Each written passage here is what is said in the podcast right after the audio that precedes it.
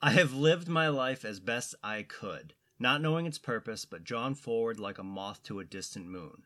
And here, at last, I discover a strange truth that I am only a conduit for a message that eludes my understanding. Who are we, who have been so blessed to share our stories like this, to speak across centuries? Maybe you will answer all the questions I have asked.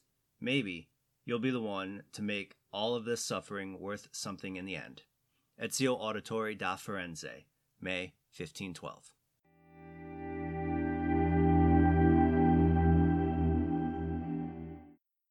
Hello, I'm Andrew, and I want to welcome you to Visions of the Past, a podcast all about the lore of Assassin's Creed.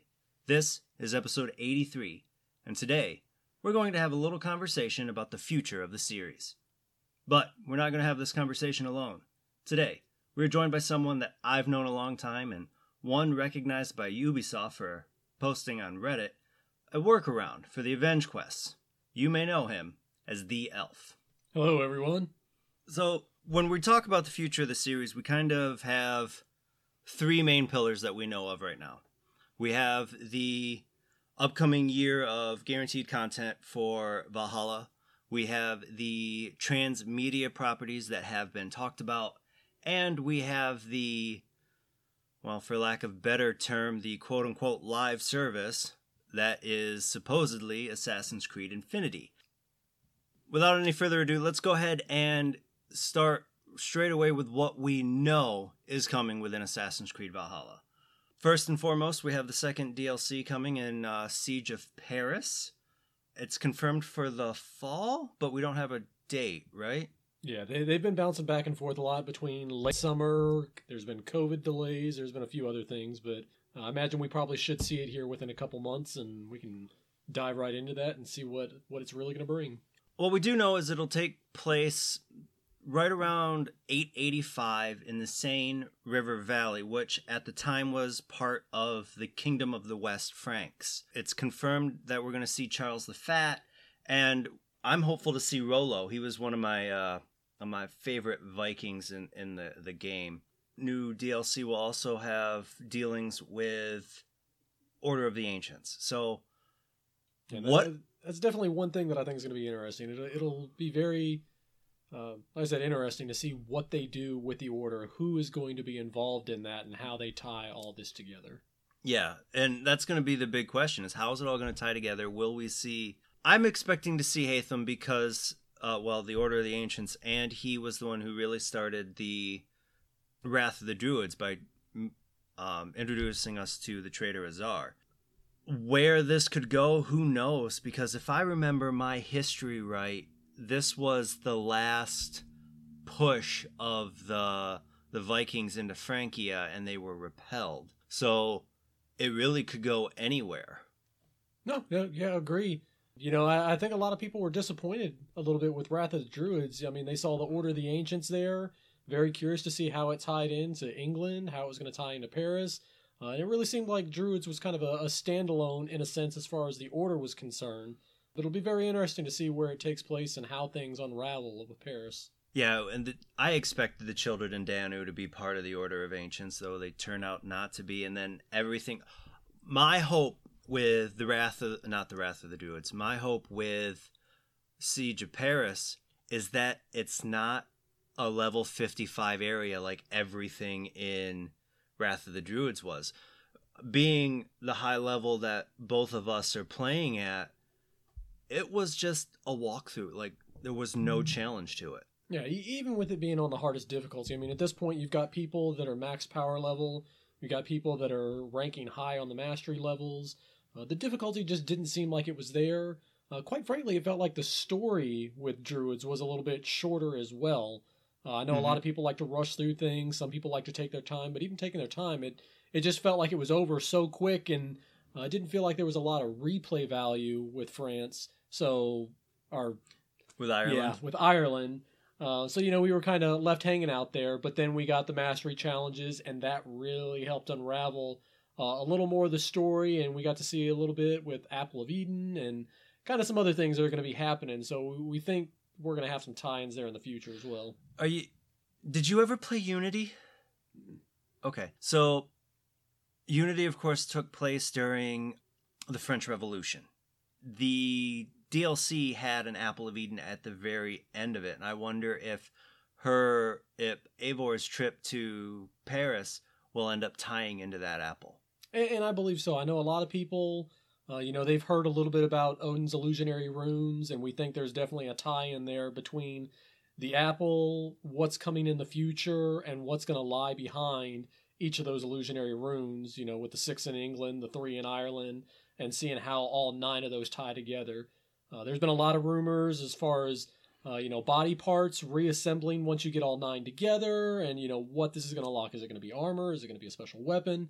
Is it going to be something else entirely? But that's all to be seen, and you know something we look forward to finding out. And you, and you mention Odin because and and I bring Odin up specifically because Siege of Paris isn't the only DLC we have confirmed. We have Muspelheim confirmed some. So we, we're going to get some some more mythic realms than just than just from what we've seen. So I expect that one in particular to tie in with Basim and Loki's story and what their modern day counterpart, what they're doing. But you, we talked a couple weeks ago when uh, after E3 and Muspelheim was confirmed that that might not be the first mythic realm that we go to. Yeah, there, has been a, a lot of back and forth talking that that's possibly going to be the fourth DLC with that with what's going to happen in the third DLC leading up to that point. Uh, so I, I don't know if that's really going to be necessarily how it goes. I mean, you know, this is all uh, with the merge of different offices and how they're approaching the DLC and just everything else that they're doing. Um, you know, it, it, may be an end game, so to speak, uh, or with the work with what we're probably going to be talking about, you know, they may be extending support and content, and we may see more than we think we're going to see.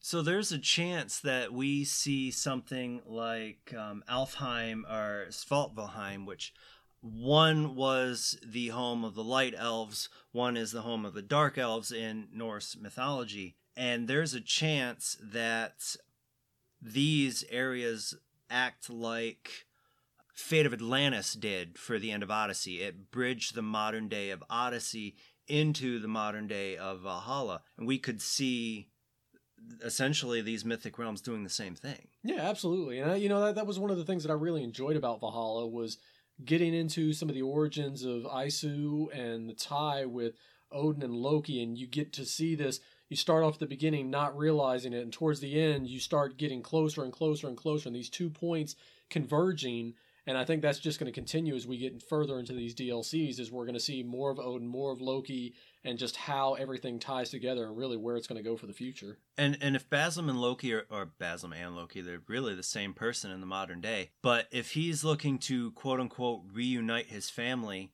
and we don't know exactly what happened to Fenrir after the mythic arc. We don't know if Hel is one of his children. We don't know if Jormungandr, the world serpent, if, we don't know exactly which children he has, though he did at one point specifically say children.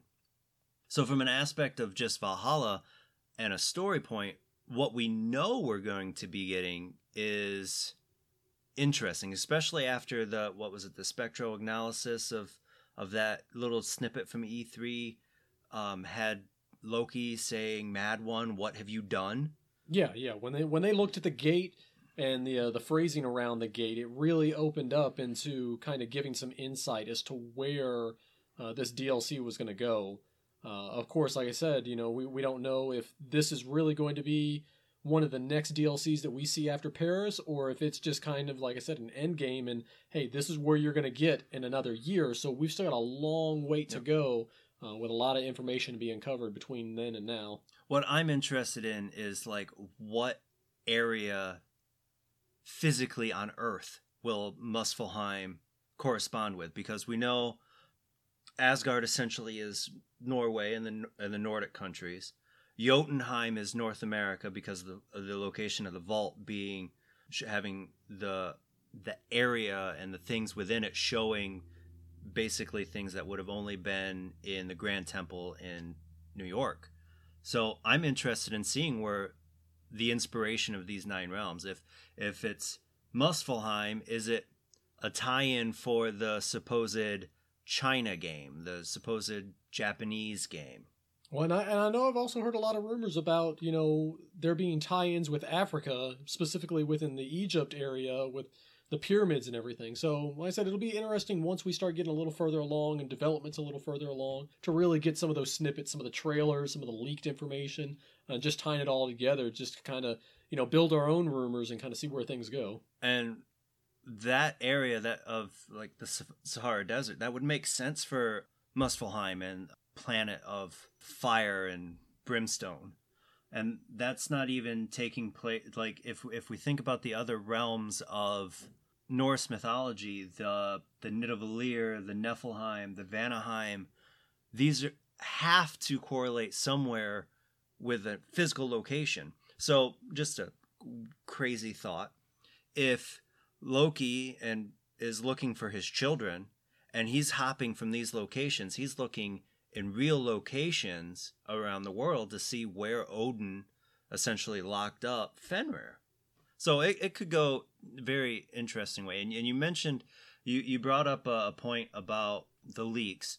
There, of course, have been river raids leaked with um, from data mining from I believe it was uh, the French YouTuber Jonathan. Yeah, Jonathan has definitely been one that's been finding out a, a lot of information and uh, you know, that's where we got the whole tie-in with Castlevania possibly being nine body parts. Get them all together, and then something takes place, and that's that's something that we just don't know about. But you know, we, we kind of want to see where that's going to happen and what other things are going to be uncovered via the data mining. And speaking of the data mining, we've seen, I think, two new river raids, two, uh, two in Ireland, including Irish enemies. There's uh, one, I believe it's the the Rhine, so possibly one with Siege of Paris enemies. There is the possibility that we see a return of the zealots that would eventually lead into uh, Lugh's spear and and champion quests and possibly even tying into the podcast I did last week on the Spears of Eden on on Gae Bolg and it's we have an interesting updates that are that are coming from at least a gameplay weapon standpoint. Oh, absolutely. And I mean, I I love the idea of the zealots coming back because you know a lot of times you dive into a game. You know, you're playing it and you're like, oh yeah, I'm going to go to one of the hardest areas and I'm just going to tackle it and, you know, I'll make my way through it. I don't care what the recommended difficulty is. The, first time I came across a zealot in Valhalla, it was just comical because I was like, oh yeah, look, there's this big guy. I'm gonna take him down and we'll we'll be done with this in no time. And not even making a scratch, got stomped, reloaded the save, tried again, got stomped, reloaded the save, tried again, got stomped. So I, I like the idea. I just hope the difficulty is there, like we've seen uh, with some of the other zealots. Possibly some new uh, counter maneuvers by them. Uh, you know, we a lot of people rely on the throwback ability. I just kind of hope that there can be like this back and forth throwing contest. So oh, speak, that would be just neat. to counter. Uh, but I love the idea of the zealots coming.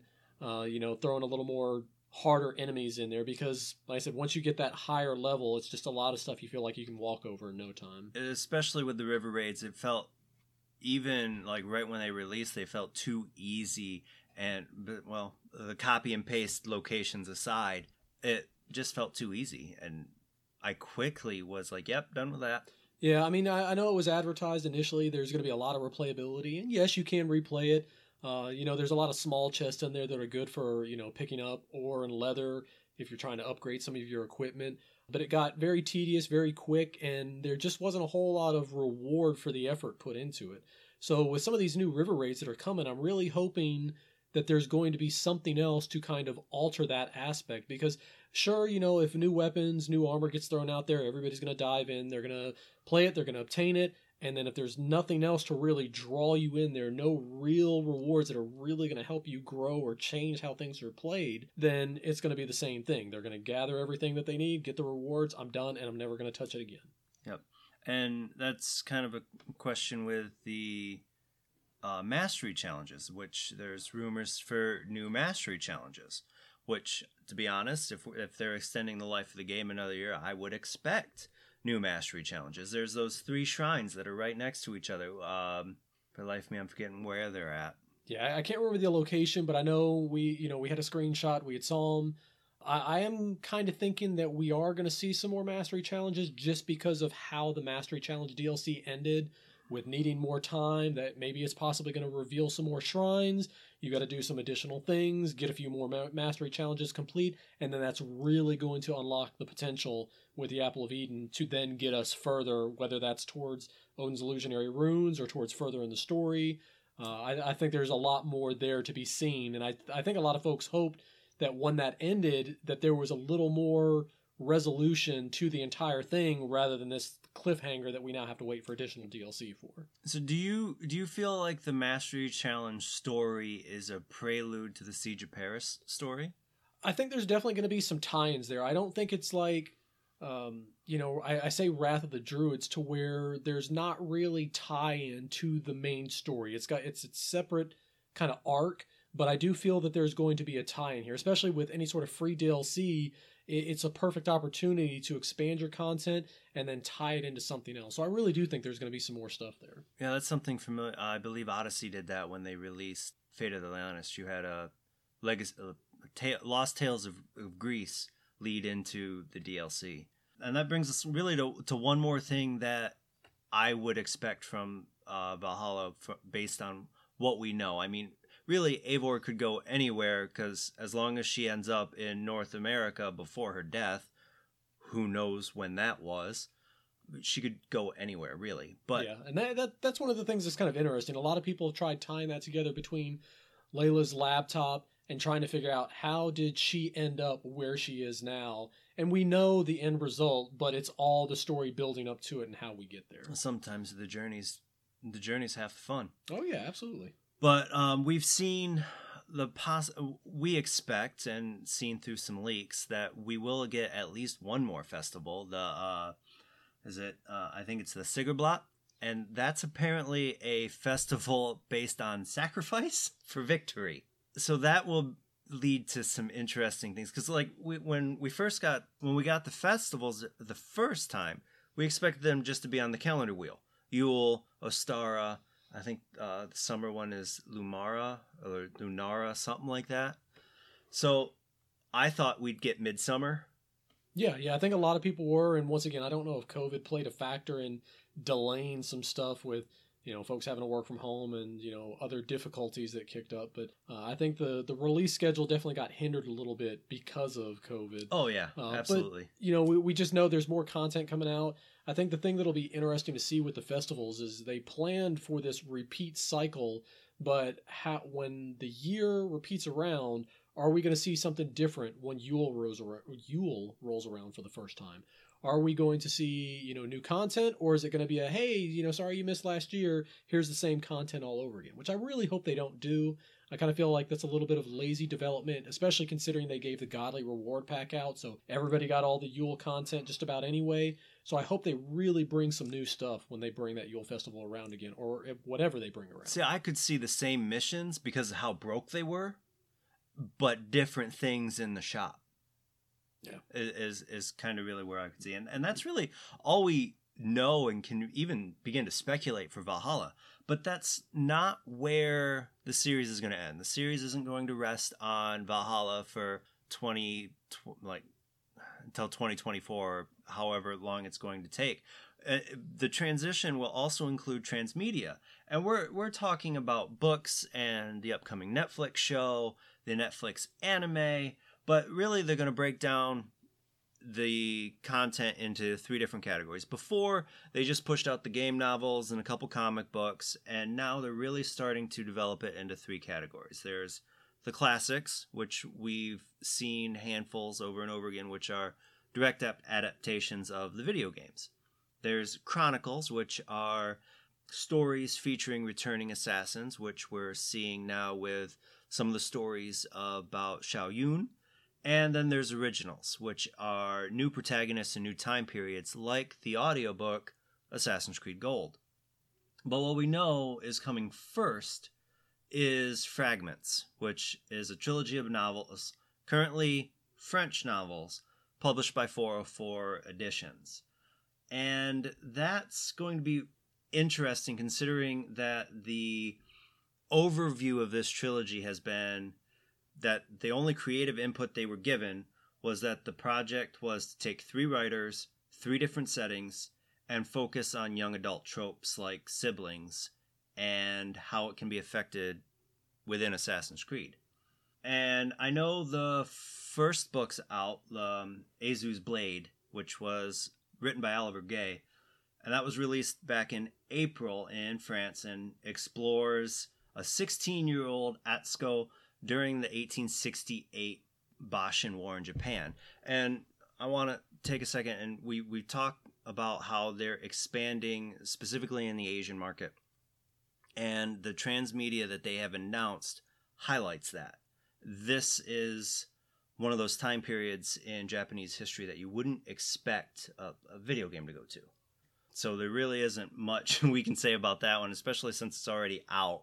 I would expect that to be in English probably by the end of the year. That's kind of how the French comics worked. It took about six months for a translation. The second book, Children's of the Highlands by Elaine T. Pursguier, um, and it's set during 13th century Scotland. That's due out in France in September. And then the final book is by Adrian Thomas, The Witches of the Land, in 17th century during the French witch trials, which is due out sometime next year.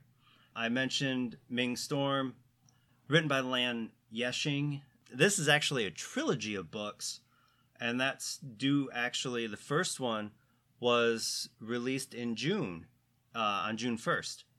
And there's a new audiobook based on this one called Turbulence in the Ming Dynasty and based on. Did you ever listen to Assassin's Creed Gold? Uh, I did not. That was interesting. That was about four and a half hours of the 16, 1696 Great Recoinage in, in England, and that was. If you get a time to listen to it, listen to it. Definitely need to. And that brings us to really two more things that I want to mention with the transmedia. There is the Jade Seal collection, which is a 10 novel series or short story, depending on what source you look at. And that is meant to explore Chinese history from the 4th to 17th centuries. So I want to mention that specifically because the 4th to 17th centuries is a long time. And if they're writing a big series covering that, what is the chance that we get any of that time period in a game?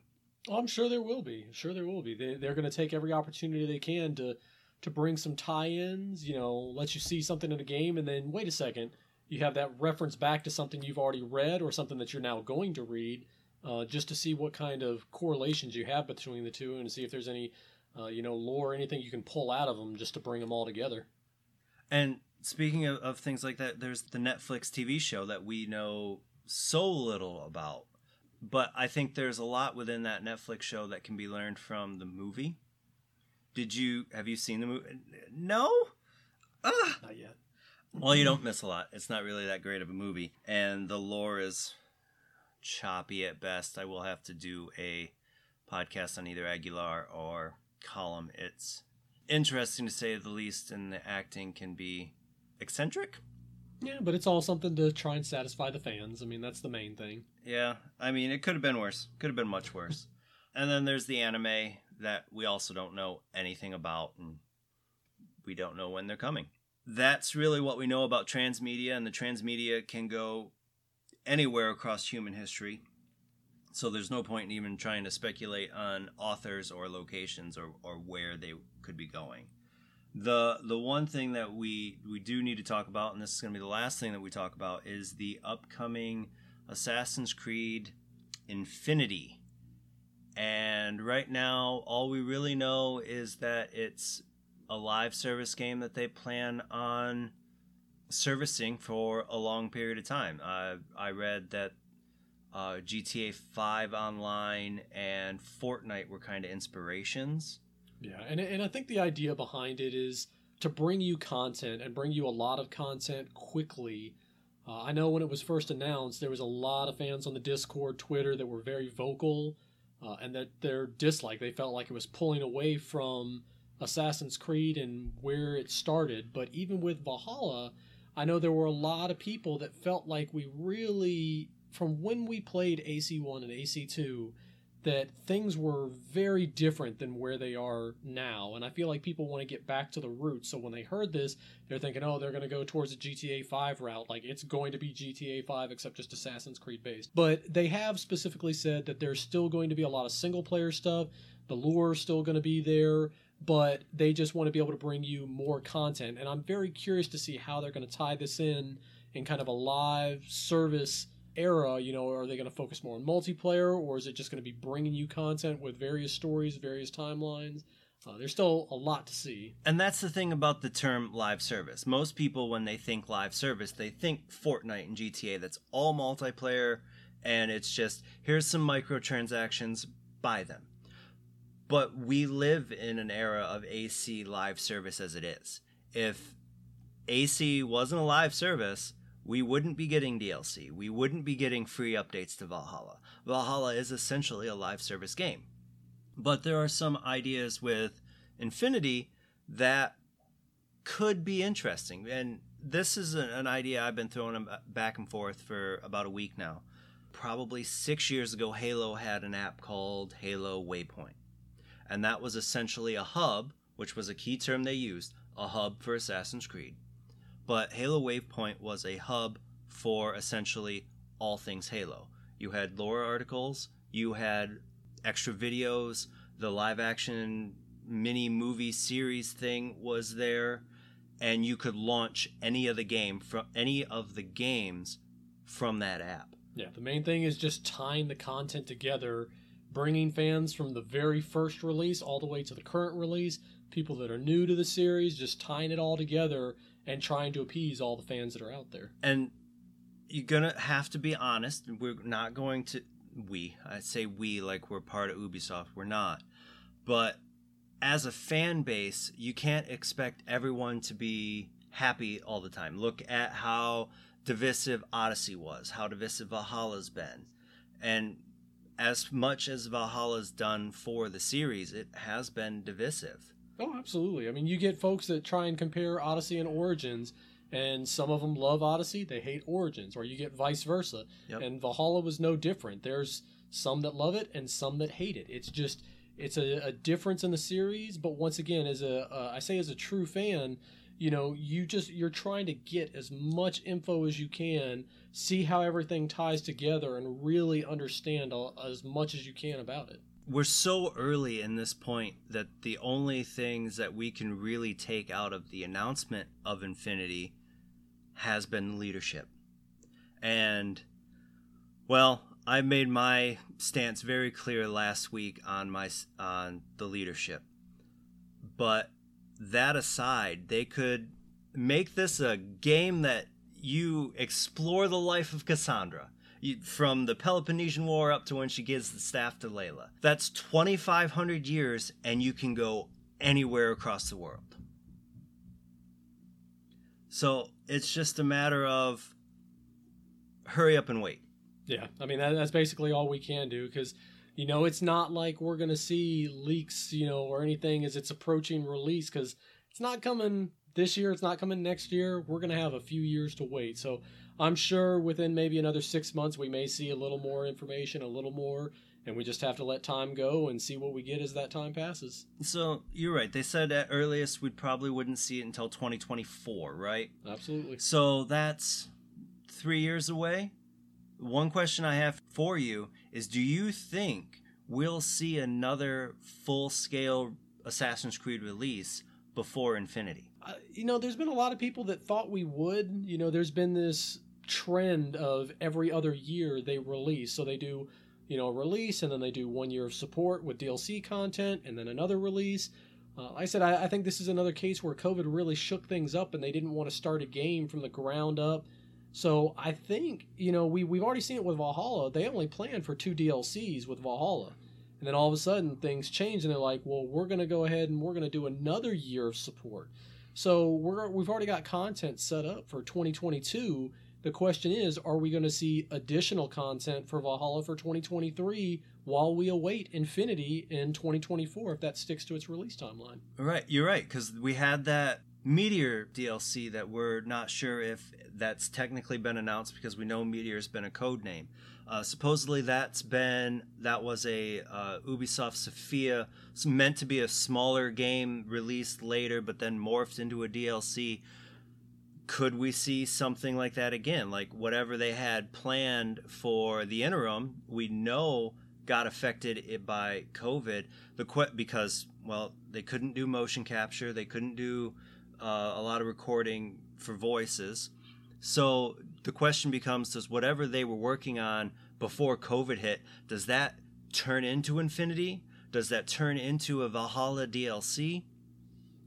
I mean, I guess that's one of the things, you know, we'll, we'll kind of have to wait and see. Uh, I know when we were talking Meteor, you know, there was a lot of speculation that we were thinking that was going to be Muspelheim and how that comes about, how the gate is revealed.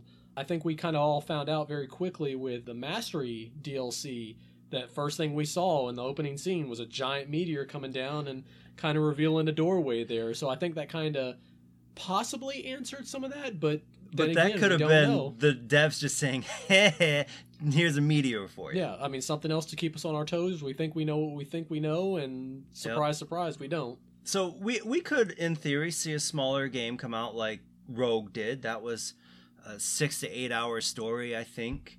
And who's to say they don't take Valhalla's map, the England map, and and just move it forward a couple centuries to tie in Valhalla to uh, Assassin's Creed One, with that's set at the end of the 11th, uh, 12th century. Yeah, I mean that's the wonderful thing with the video game world. You can do anything. There's no limitations. So really, all we can do is wait and see how they do it. So really, that's kind of what we're looking at for the future of the series. We we know Valhalla's getting updates. We know we're getting more transmedia in the next uh, year or two. We know Infinity's coming.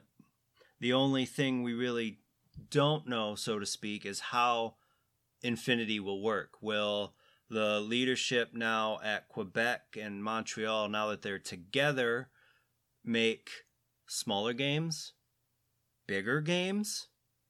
We we don't know, uh, and we just don't know how it's going to work. And I think that not knowing is what really has the community questioning because we don't know if the series that we have spent almost 14 years in now if it's what we believe it should be and if it's led by the people we believe it oh, should oh, absolutely. be. I mean, you know, after 14 years, teams have changed hands, offices have shifted, lead developers have left, come and gone. I mean, you know, that that's the nature of it and you know, all you can do is try and keep pleasing your fans, but it's hard sometimes. You know, you you, you want to change, you want to round in and bring in more people, but uh, sometimes you wind up losing people uh, because, like I said, with Valhalla, there were some people that just really didn't like it.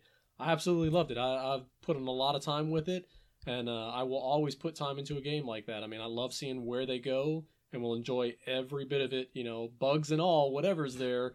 Uh, you know, we get through it, we live and learn, and uh, the main thing is, you know, constructive feedback for the development team. You know, you can't, you know, scream at them all day and expect them to just magically fix something. You got to help them out so they can help you out and make it better for the overall community. Yeah, and and that's really all we can do is we can voice our opinion, tell them exactly what we think, and we just go from there. And the biggest way you're going to get a company like Ubisoft to listen is to vote with your wallet. Don't buy the content if you don't believe in what they're doing or what they're making. Don't. This goes into Watch Dogs and Far Cry 2. If you don't believe in the company, don't spend your money on it. Plain and simple. But if you know you're going to enjoy it or you want to give it a try, spend it. You don't have to pay for the microtransactions. I've the only quote unquote microtransactions I've bought was the DLC. Yeah, and that's mean, it. You know, that, that's the main thing. That's the one thing that I do kind of like is you know a lot of people they're like, oh look, the Isu gear sets out. There's all these other sets that are out. I really want them. I really want them. Well, they you know they've got Reda that they've brought back, and guess what? every day, every week, there's you know refreshes and there's items from that Helix store. So if you save up your opal, you can get exactly what you want without spending on those microtransactions. But you know, it's the the folks that are impatient that really want it. They're the ones spending. So Yep. you're not forced to buy any sort of microtransactions. You get the opportunity. It just requires a little bit of patience on your end and a little bit of de- dedication, checking every day to see what you want and if it's there. And that, believe it or not, comes down to life in general. You either have more time than money or more money than time. Yep. As much as I hate to say it, I think we're going to end the podcast here uh, because we, we covered a lot of stuff today. But the real question is what do you think is the future of the series? Where do you think that is going to head? You can always let me know on Twitter at visions underscore AC. And I want to thank you for joining us today. Uh, be sure to tune in every Tuesday for new episodes. If you love stories about Assassin's Creed lore, please follow this podcast on Apple Podcasts, Spotify, or your podcasting platform of choice. And don't forget to tell your friends about this podcast as well. If you have any questions about Assassin's Creed or topics you'd like me to cover, please feel free to hit me up on Twitter and Instagram at visions underscore AC. You can find those links in the show notes below. Before we head out for the final little bit, where can they reach you if they want to say hello and and ask questions of you and your thoughts on Assassin's Creed? Well, I'm always on the Assassin's Creed Discord, so if you know the Assassin's Creed Discord, I'm there. I'm also on JorRaptor's Discord and a few others, so feel free to get me out there. I'm, you'll find me. I'm the elf out there. Uh, so if you need something, just ping me out there, and I will be more than glad to try and reply to you. And until next time, my assassin friends, make sure to follow the creed. And to those Templars listening, may the Father of Understanding guide you.